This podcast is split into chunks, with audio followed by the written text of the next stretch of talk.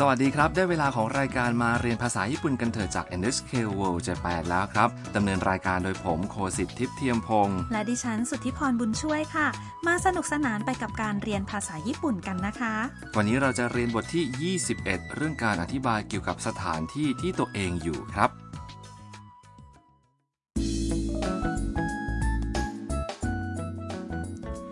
ทำนักศึกษาต่างชาติจากเวียดนาม กับหมี่ย่า ช่างภาพจากจีนกำลังท่องเที่ยวอยู่ในฮอกไกโดค่ะ วันนี้สองคนนี้นัดกับไคโตะที่หอนาฬิกาซัปโปโร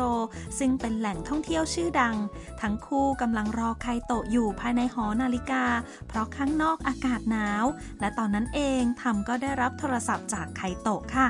ฟังบทสนทนาตรงนี้กันครับ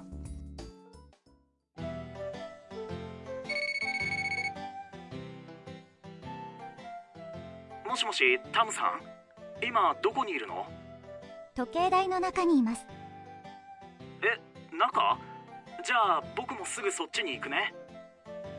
わかりましたあカイトこっちこっちごめん遅くなって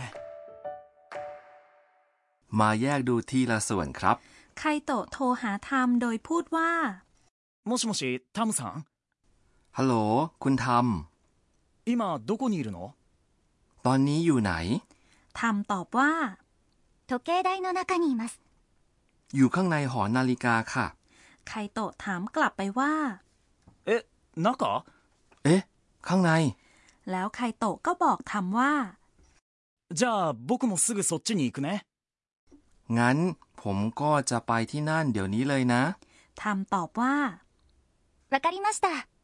เข้าใจแล้วค่ะ หลังจากนั้นสักพักไคโตะก็มาถึง หมี่ย่าเห็นไคโตะก็ร้องเรียก あカイト อะไคโตะ こっちこっち ทางนี้ ทางนี้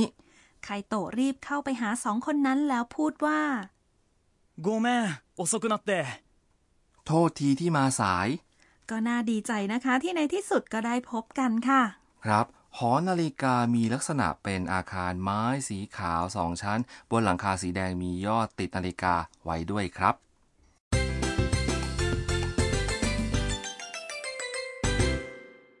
สำนวนหลักประจำวันนี้คือ อยู่ข้างในหอนาฬิกา 時計台の中にいます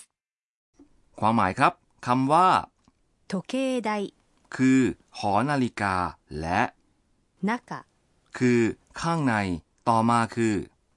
時計台の中 แปลว่า ข้างในหอนาฬิกาคำว่า に คือคำช่วยที่บ่งชี้ถึงสถานที่ และ います แปลว่า อยู่ ซึ่งก็คือคำกริยา いる ที่ผันเป็นรูป must นั่นเองครับ จุดสำคัญประจำวันนี้ครับ เมื่อต้องการจะอธิบายการมีตัวตนหรือจุดที่อยู่ของใครสักคนใช้คำกริยา います ครับ เราได้เรียนคำว่า arimas ในบทก่อนหน้า เอะแล้ว imas ต่างจากคำนั้นยังไงคะ คำว่า います ใช้กับคนและสัตว์ นอกจากนั้นต้นไม้และอะไรๆที่เป็นสิ่งของ ใช้คำว่า あります ครับ อ๋อ อย่างนี้นี่เองนะคะ เมื่ออยากจะบอกว่าเราอยู่ที่ไหน ให้พูดชื่อสถานที่นั้น แล้วก็เพิ่มคำช่วย นิจากนั้นก็ต่อด้วย います เข้าไปครับ ระบุชื่อสถานที่ที่เป็นหมุดหมายสำคัญตรงนั้น เพื่อให้คำอธิบายกระจ่างชัดยิ่งขึ้น ดังเช่นในสำนวนหลัก อยู่ข้างในหอนาฬิกา 時計台の中にいます และลำดับคำควรจะเป็น ตำแหน่งที่อยู่ จากนั้นตามด้วยคำช่วย โน แล้วก็สถานที่ที่เป็นหมุดหมาย แล้วต่อด้วย นิอิมัส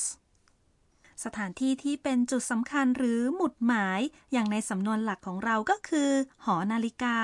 โทเคไดและตำแหน่งที่อยู่ ก็คือข้างใน นากะ ถูกต้องไหมคะ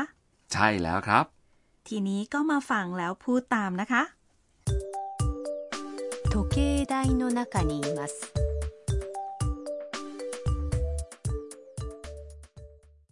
พูดกันได้คล่องใช่ไหมคะ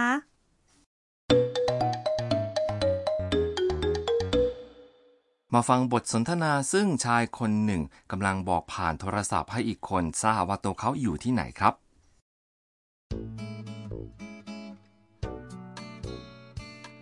今どこにいますか改札の前にいます มีความหมายว่าอย่างนี้ครับ 今どこにいますか ตอนนี้อยู่ที่ไหนครับ คำว่า 今 แปลว่า ตอนนี้ เมื่ออีกฝ่ายถามว่าอยู่ที่ไหนพูดว่า どこにいますか改札の前にいます อยู่หน้าประตูตรวจตั๋วครับ คำว่า 改札 แปลว่า ประตูตรวจตั๋ว และ 前 คือหน้าหรือข้างหน้า ดังนั้น 改札の前に จึงแปลว่า หน้าประตูตรวจตั๋ว ถึงตาคุณผู้ฟังแล้วค่ะ พูดคำตอบซ้ำต่อจากคำถามนะคะ 今どこにいますか改札の前にいます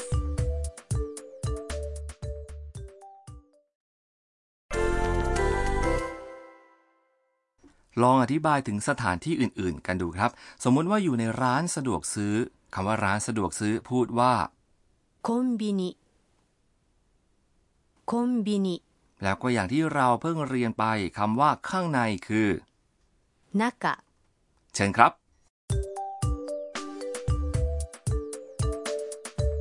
コンビニの中にいます เอาละครับ คราวนี้สมมุติว่ายืนอยู่ข้าง ๆ จุดประชาสัมพันธ์คำว่าจุดประชาสัมพันธ์พูดว่า インフォメーションインフォメーション และคำว่าข้าง ๆ คือ 横横 พูดได้เลยครับ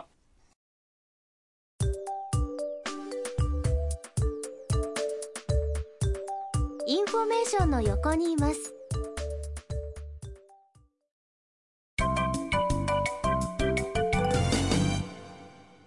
สำนวนเสริมประจำวัน คราวนี้มาจากคำพูดของธรรมที่คุยกับไคโตะทางโทรศัพท์จำไปทั้งประโยคแบบนี้เลยนะครับ わかりました คำว่า わかりました แปลว่า เข้าใจแล้ว เป็นการบอกให้อีกฝ่ายทราบว่าเรื่องที่เขาพูดนะ่ะเรารับรู้และเป็นที่เข้าใจสำหรับเราแล้วครับ ถึงตาคุณผู้ฟังแล้วค่ะ わかりました มาฟังบทสนทนากันอีกครั้งครับ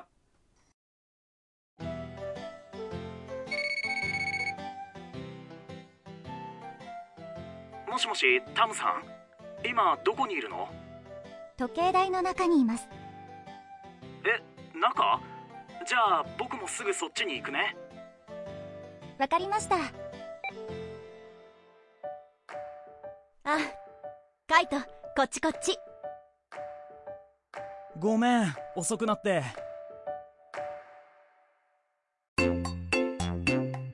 ハルさんの知恵袋 ได้เวลาของถุงความรู้คุณฮารุแล้วค่ะ ความรู้ในวันนี้คือ ร้านสะดวกซื้อของญี่ปุ่นค่ะ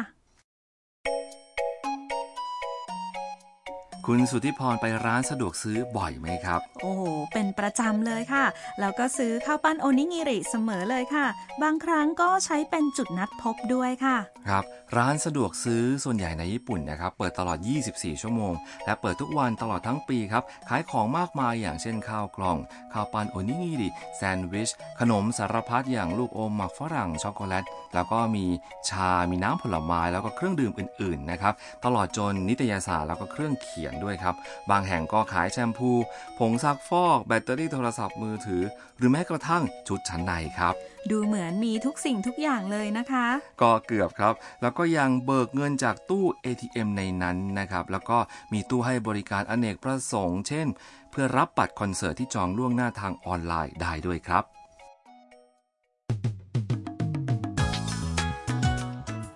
เป็นยังไงบ้างครับ หวังว่าคงเพลิดเพลินไปกับรายการมาเรียนภาษาญี่ปุ่นกันเถอะนะครับ อย่าพลาดติดตามในคราวหน้านะคะ สำหรับวันนี้เราสองคนขอลาไปก่อน สวัสดีค่ะ